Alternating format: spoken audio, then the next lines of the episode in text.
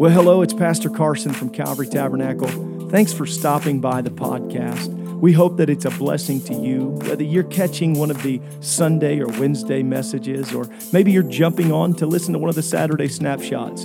We're doing everything we can right here in the beautiful Fountain Square area of Indianapolis to try to reach and connect and disciple people towards Jesus Christ. Enjoy what you listen to, and I hope that it's a benefit to your life.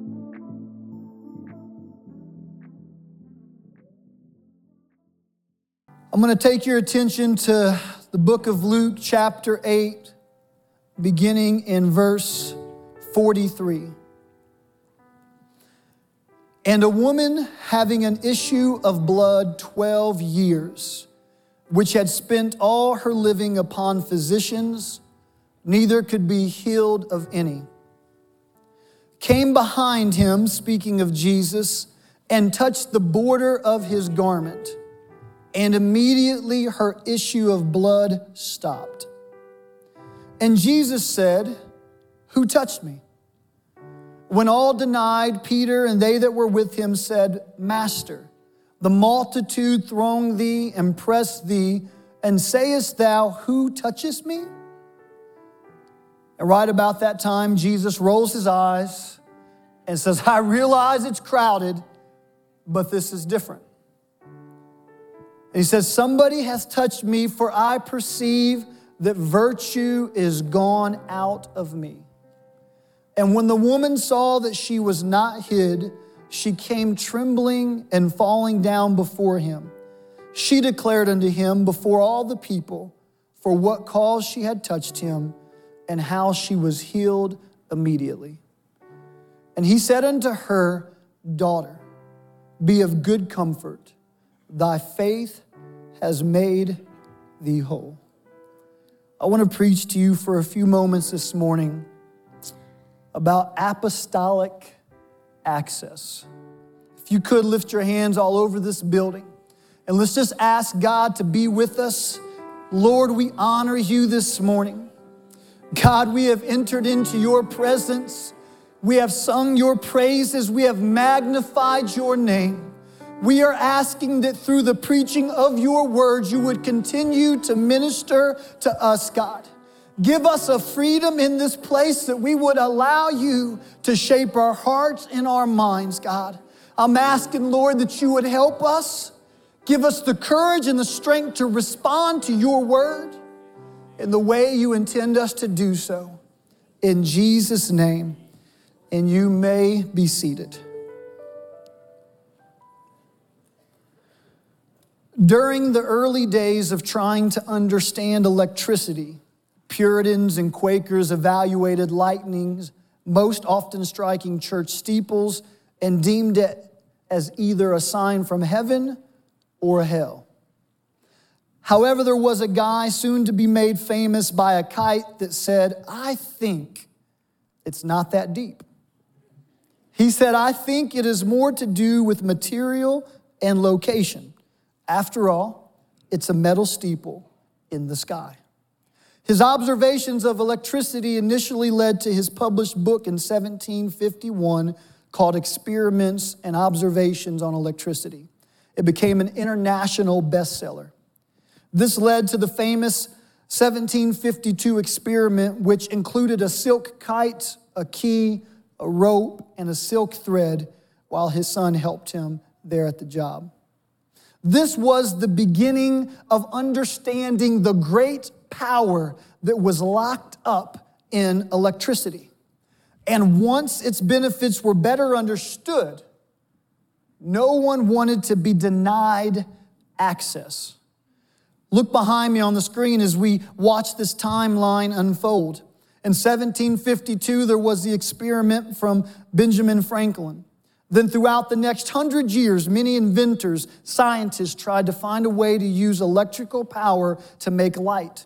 And then in 1879, the American inventor Thomas Edison was finally able to produce a reliable, long lasting electric light bulb in his laboratory. By the end of the 1880s, small electrical stations based on Edison's designs were in a number of cities, but each station was able to power only a few city blocks. By 1930, the majority of people living in larger towns were enjoying electricity, but only 10% of Americans who lived in rural or farm areas had electric power. 1935, they established the Rural Electric Administration to help improve this. And by 1939, they saw great results, and the percentage of rural homes with electricity had risen 25%. Now, we could continue down this timeline year after year as we have continued to reap benefits from what we can do in society with electricity. I'll just skip all the way ahead to 2003 when Tesla was founded. All those years we had electricity in our homes and, and was able to have societal benefits and hospitals, refrigerators, washers, and dryers. But then in 2003, when we thought we had got everything we can from electricity, someone said, I think we can use it for more. And Elon Musk founded Tesla as a manufacturer of all electric cars. And today, the biggest battle among the largest in the automotive industry is to produce an electric line with their brand. So here's the question Why so much investment? Why so much investment in utilizing electricity? The answer simple. It was too good not to pursue. The benefits of using electricity once we found out what it was capable of were so great that we would have been foolish to not pursued it and used it to make our society a better place. And that is the mindset in which we find this woman here in this text. She has spent 12 years of her life battling this sickness, this illness, this disease, and to no avail. She spent all of her money and all of her finances to try to get an answer. And then all of a sudden, as we read the text where Luke picks up the story, she is standing in a crowd of people, and just an eye shot away from her is Jesus, the one that's been performing miracles, the one that has answers to all the questions, is right before her eyes. Between her and him is a crowd of people. But before she has to physically maneuver through the crowd to make it to Jesus, she had to first deal with some belief issues. You see, we're seeing the story here because this is where Luke picked up the story. And in my mind, I've always had this woman as this was her moment of bravery. I picture her starting in the crowd, seeing Jesus, and just determining within herself, there's nothing stopping me now. As she just moves and pushes and bumps people out of her way to make it to him. And that's true. She was really brave. The tenacity of this woman as we go and examine a little bit about her ceremonial uncleanness, her defilement. But long before that happened, because she was ceremonially unclean, she was not to be out among the people. Look, it wasn't like she could easily sneak among the people. Anything that she touched became unclean, right? So it wasn't that she didn't have friends or people that cared for her, but if someone bumped into her or if a friend got touched on the hand, now they had to deal with it. It wasn't like her disease overtook them, but because she's suffering this disease, the law said that if she touched them, they were now unclean. They had to go 24 hours being on lockdown by themselves. Look, if anybody understands this, it's us. We just went through 2020. She, they would have to go on lockdown by themselves, and the, the cleansing ritual was that you had to be bathed fully immersed. Now, that's easy for you today. If I'm like, hey, all you got to do is run home and take a bath and you're good. It's easy. We got running water, we got plumbing, we have bathtubs. It was not common for people to have bathtubs in their homes in this time. It was not easy to find a place where you could go and you could be ceremonially cleansed by being immersed in the bathwater. And so, for everyone that would have loved her, they were not against her, they were just for themselves. So, she would not have been out in the public. You see, her battle would have started long before that and would have been within the confinement of her home, where she had been all by herself for a great length of time where she hadn't had friends and family and, and neighbors stopping by to see her and checking in on her and spending time with her. She had went years without great interaction with people, without being able to wrap her arms around somebody. And better than that, or worse than that, I should say, she spent everything that she had. Do you remember what it was like to be on quarantine? Remember when they locked down? I don't know what it was like anywhere else, but here in Indianapolis, it was like two months we were on lockdown, it seemed like. And we were trying to stay in our homes, and unless you had a certain type of job, you just had to stay home. How many people went borderline, like you were close to the edge, going crazy? For everyone that didn't raise their hand, that's because you jumped off the edge. You were there. You wasn't close. You were like out of your mind. I was out of my mind. And hopefully, we're far enough away now where I broke all the rules. It's like enough time has passed. Like, there's got to be a law, Brother Titus, wherever you're at, that I can't be in trouble for that. But it drives you crazy.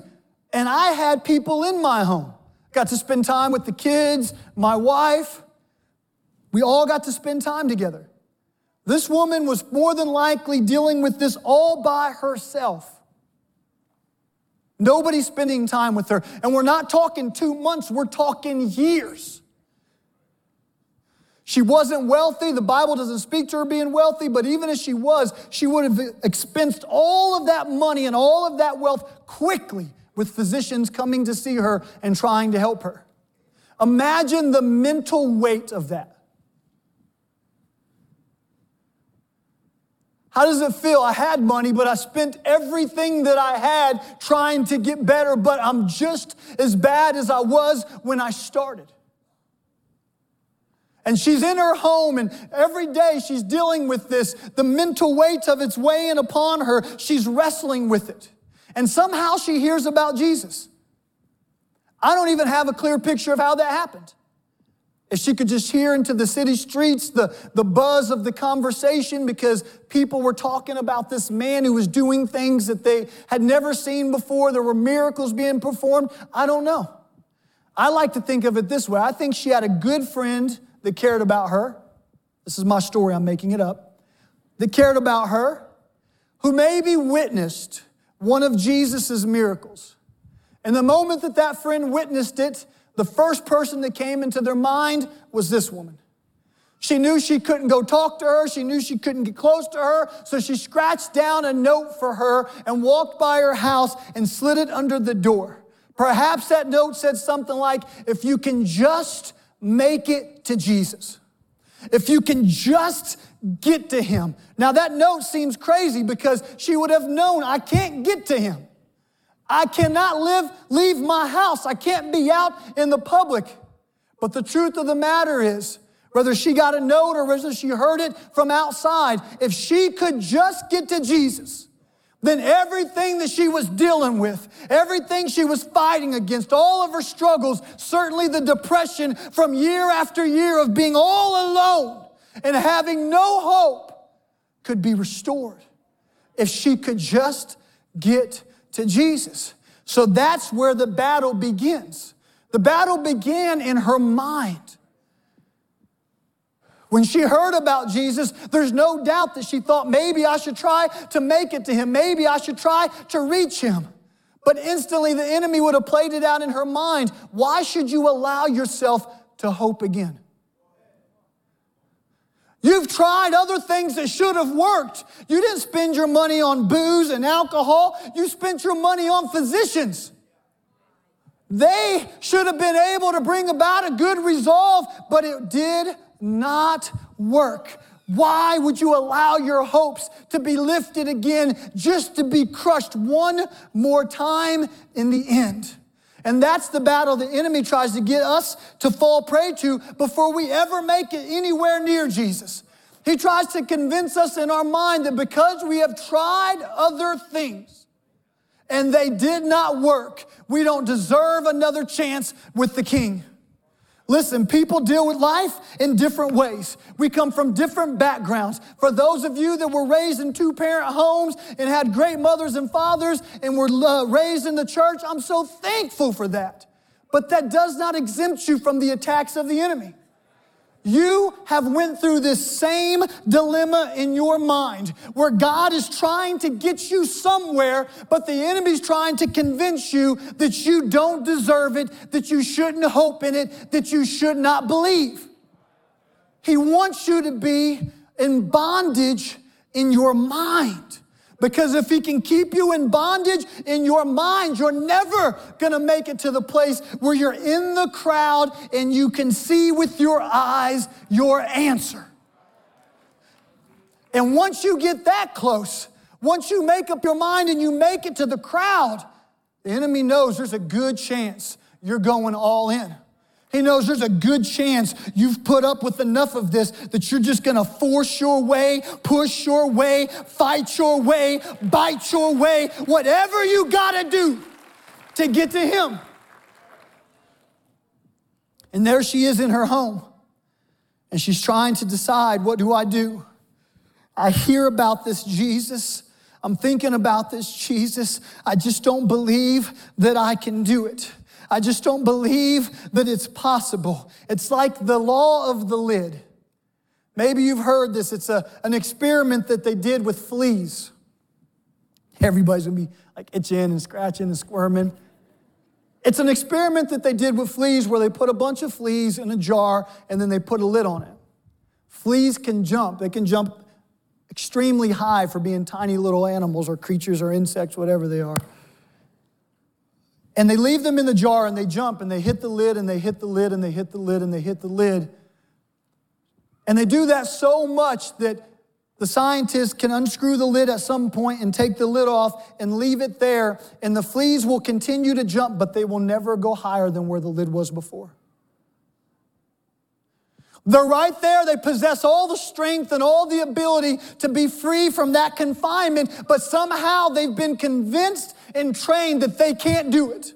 I want someone to know today that that is an absolute lie. That you've got the ability, you've got the wherewithal, that you can step out of your situation and you can make your way to Jesus. The enemy would like you to believe that that's as high as you can go, but the Lord wants you to know He's trying to take you up higher. The Lord wants you to know that He's got that lid off and He's looking for you to jump as high as you can jump. He's looking for you to go as far as you can go. And so she makes the decision up in her mind and she steps out that front door. Before she pushed through that crowd, she just had to make it out the front door. And now she steps outside, pulls out the agenda, because you know Jesus had an agenda, right? Starts flipping through, okay, at two o'clock he's gonna be here. One o'clock he's here. Four o'clock, break time, dinner, I'll catch him here. It didn't work like that. Her first battle was just allowing herself to believe in hope again to know that she could do it, to know that she shouldn't be held back. But once she stepped out that door, once she made up her mind, I believe that God has something for me. I believe that Jesus wants to do something in my life. Now she entered into the city streets and she had to find him. There wasn't friends walking her around. No one stopped by to say, hey, Jesus is over here. She's actually going out, probably pretty well covered up, so that nobody recognizes her. She's trying to be under the radar. She's not trying to be seen. And she steps out, and all of a sudden she's looking around and she realizes, okay, I believe that God wants to do it, but now I've got to put in some work and make my way to Him. And she starts going through the city streets. And she's seeing things that look different because it's been several years since she's been on this particular corner or turned down this particular alley. Things are a little bit confusing to her, but she doesn't allow that to get in her way. She just keeps looking. It's going to take a little bit of work and effort on our part if we ever want to achieve what God has designed us to achieve. He's got great blessings. He's got incredible works he wants to do, but we're going to have to put forth some effort. And that's where she's at now. Now she's outside and now she's walking trying to figure it out. She's going to the places where she remembers people used to gather. She's going to the streets where she knows that people will pass through. There is no guarantee that she's going to find him, but she's gonna go look for him. She's gonna look for him. That's the guarantee we have in Christ. If we seek him, we will find him. Someone needs to know that. If you seek him, you will find him. It's an absolute guarantee. There has never been anyone that has ever looked for Christ, that has ever sought out to find Jesus, that has not found him. He is available. He is waiting. He is hoping for the encounter. He wants you to seek him. James said, If they draw nigh to me, I will draw nigh to them. It's a promise for us. Don't be convinced of anything else. You've not went too far. You've not done too wrong where if you start to seek after God, you won't find him. He's not hiding from you. He's not in disguise. He's just waiting for you to make up your mind that you're going to seek his face. We find her then picking up where Luke is recording. And now she's in the crowd of people. She's dealt with the mental aspect. She was brave enough to make sure that she would go out and put forth effort to seek him. And now she has found him. Now he's just an eye shot away. She can see him. She may be close enough to hear him speaking. And all of a sudden, she's got to wrestle with what do I do? What do I do? I see him there. I've heard that if I can get to him and touch the hem of his garment, that all my troubles will disappear. But everyone is in my way. And she's looking through the crowd of people. And all she can see is glimpses of Jesus because there are so many things between her and him. Maybe you can identify with where she's at right now. She's already left her home. She's in his presence. And now she's just got to get a hold of him. And the mental battle continues. Do I push through or do I not push through? I've done all this work so far. Do I give up now or do I continue to plug and push through the crowd? Because the moment she starts walking through that crowd, everybody she touches, unclean, unclean, unclean, unclean. They may not know it because she's covered up well, but she knows the law. And she might have been avoiding the crowds finding Jesus, but no longer could she avoid that. She was going to have to interact and come in contact with that which was standing between her and her answer. So many times we make our way into a church building and we've dealt with the mental stress of it. We've convinced ourselves Jesus loves me and Jesus wants to do something in my life. And we get up and we get dressed and we come to the church building and, and we get into these pews. But then you realize you're in the same scenario that she is. You know that you need God, you know that He has the answers.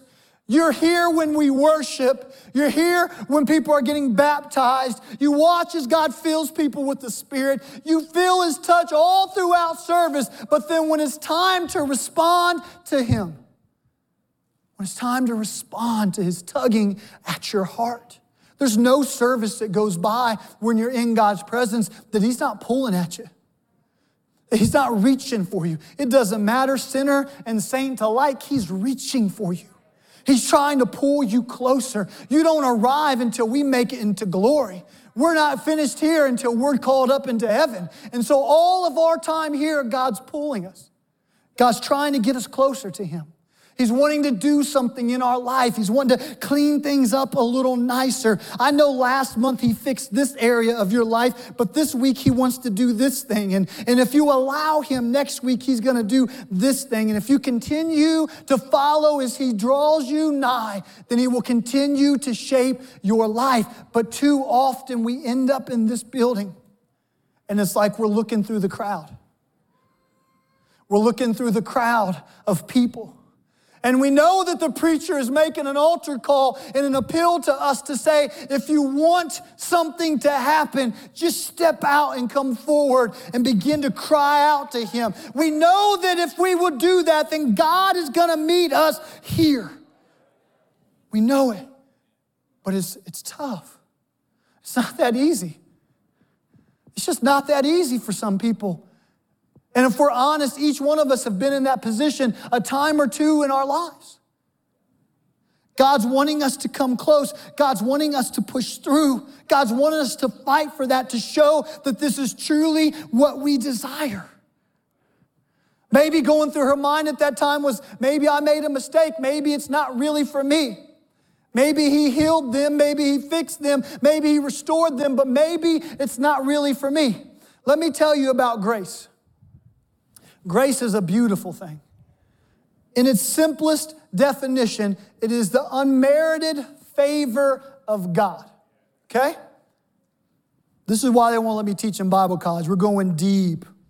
The unmerited favor of God. What's unmerited mean? It means it's not deserved. It means it's not earned. The grace of God is available, is given to everyone. It can't be earned and it's not deserved. Only the possessor of it decides who can be the recipient of it. Are you with me so far? So it's God's grace that He has given to everyone. I mean, everyone.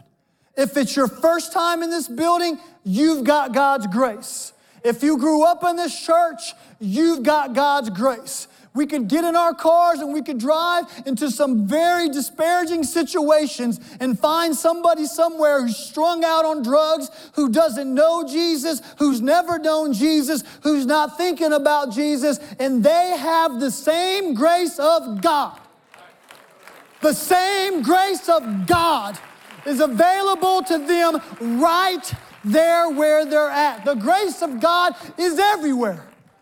We don't decide who gets the grace. He decides who gets the grace. He said it's everywhere. Everybody gets it. Grace for you, grace for you, grace for you. I walk forward, I bump into grace. I go backwards, I back into grace. I jump up and down, I'm jumping in grace. Don't make me get on this floor and roll in grace. Grace is for everybody. But we are saved how? By grace through faith. That's what she's really dealing with. Jesus was there. The grace of God is here. We have to make up in our mind that we will access everything He has through faith. Faith is the key. I'm gonna believe that God wants to do something in my life. I'm gonna believe that when He died on that cross, it wasn't just for good people, it wasn't just for rich people, it wasn't just for poor people, it wasn't just for white people or black people or brown people. But when He died on that cross, it was for everybody, and that includes me. That includes you. That includes all of us. The grace of God is sufficient and it is freely given. And so she makes up her mind I'm going to push through. And she pushes through the crowd. And we all know what happens. We read the full story because it wasn't about the end result as much as it was about this process that she went through. She made her way to him, and when she touched the hem of his garment, virtue flowed. Virtue flowed. goodness of God flowed into that woman and made her whole. Hear me, it's worth it. It's worth fighting the mental battle and walking out of your house. It's worth entering into the house of God and it's worth pursuing Him every moment of every day because when you get a hold of Jesus, when we get a hold of Him, the answers we've been looking for, we don't have to look anymore. There is healing in Him, there is deliverance in Him, there is new life in Him. Everything. Everything we need is in Him. Why would she pursue it? Why would she step out? Why would she go against the law? Because it's worth it. If she can just get a hold of them, it'll make every battle worth it. If you're in this place today and God is tugging on your heart, if you will just get a hold of Him. He's wanting to do something in your life. He's wanting to fix some things. He's wanting to shape some things, but you've got to get a hold of him. It was not enough for her to see him. Wasn't enough. It wasn't enough for her to hear him or be close enough to hear him speak. She had to get a hold of him. She received her miracle, and that was the only miracle recorded in that crowd among that group of people. But she sparked something. Oh, this woman, she sparked something. When we read in Matthew chapter 14, and in verse 35, it says, And when the men of that place had knowledge of him, speaking of Jesus, they sent out into all that country round about and brought unto him all that were diseased. Check out verse 36. And besought him that they might only touch the hem of his garment. And as many, hear that, as many, as many, anyone that touched the hem of his garment was made perfectly whole. It was one woman's faith who said, I will not give up. I will not believe that I'm meant to be in this broken life forever. She got her blessing and she prompted others to get theirs.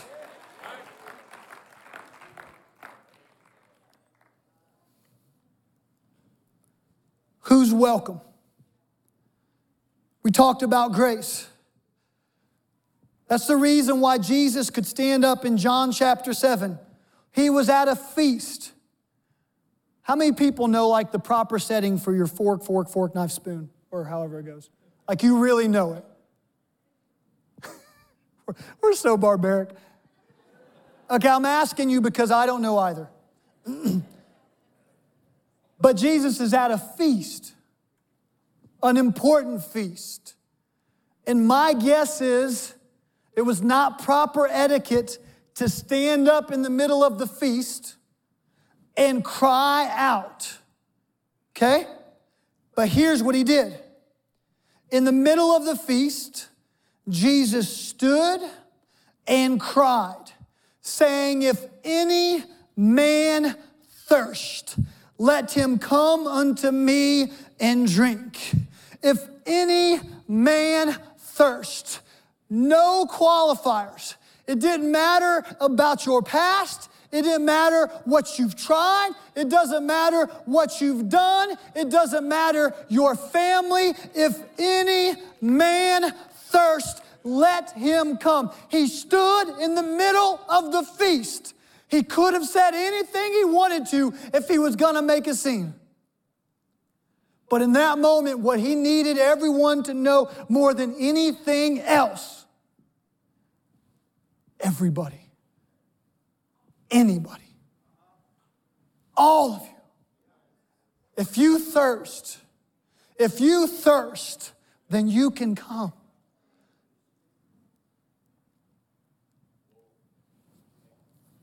I'm going to turn your attention to Luke chapter 10.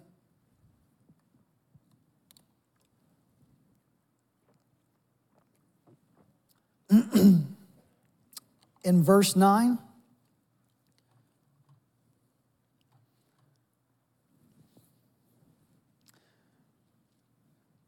This story is where Jesus has sent the 70. You can stand with me, so help me close.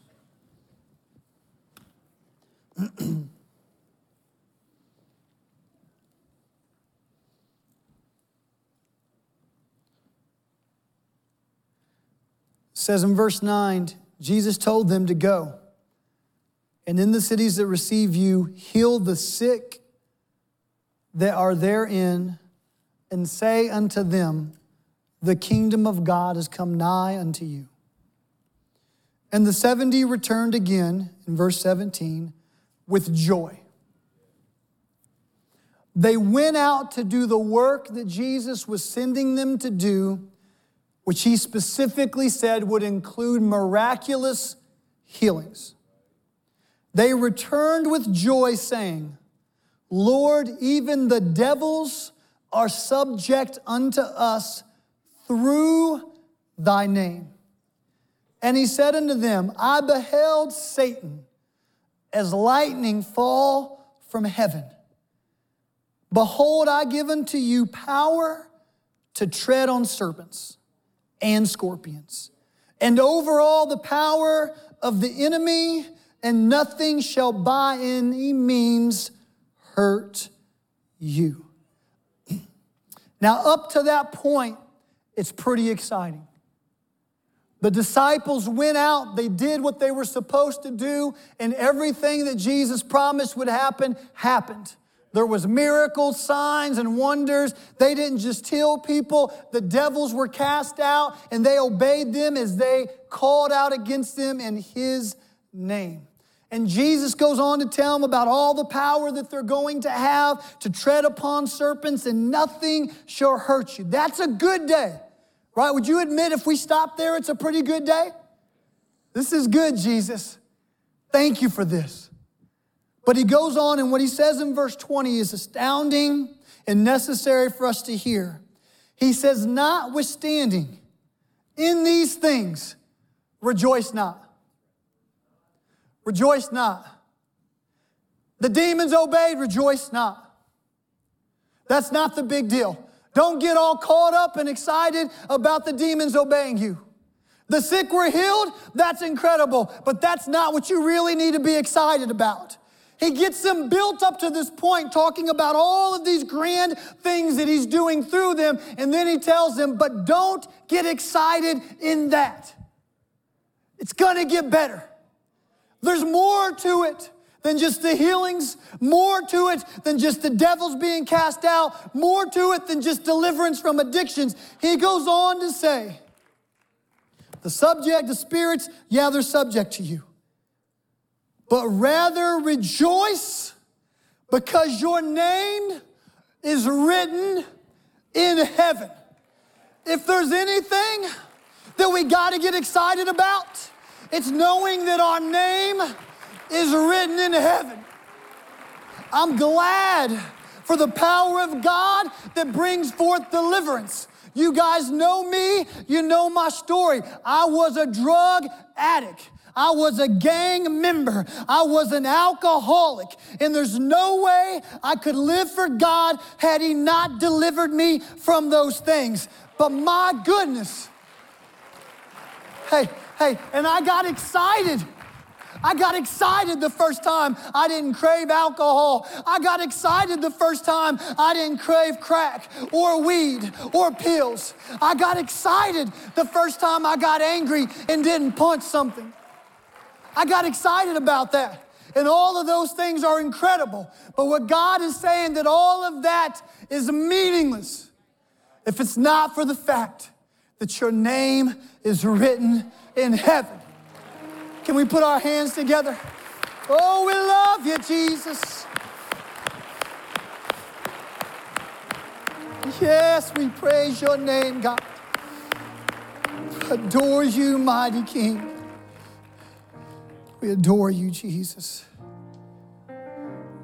I'm about to open up this altar for prayer. I'm not trying to dictate how you pray, but I feel instruction to give you for these next few minutes. I think we've learned a lot. I call her Kim. She doesn't have a name, but I call her Kim. We learned a lot from Kim, from this woman with this disease. Here's how I want to encourage you to pray this morning. We're going to open up the altar, and no matter where you are in your walk with God, no matter where you're at, how close you are to God or how far from Him you are, I want you to first make up in your mind that you have a reason to hope. You have every right, and God wants you to hope again. God wants you to believe again. That if He's done it for someone else, I promise you, He can do it for you. And if He's never done it for anyone, He can still do it for you.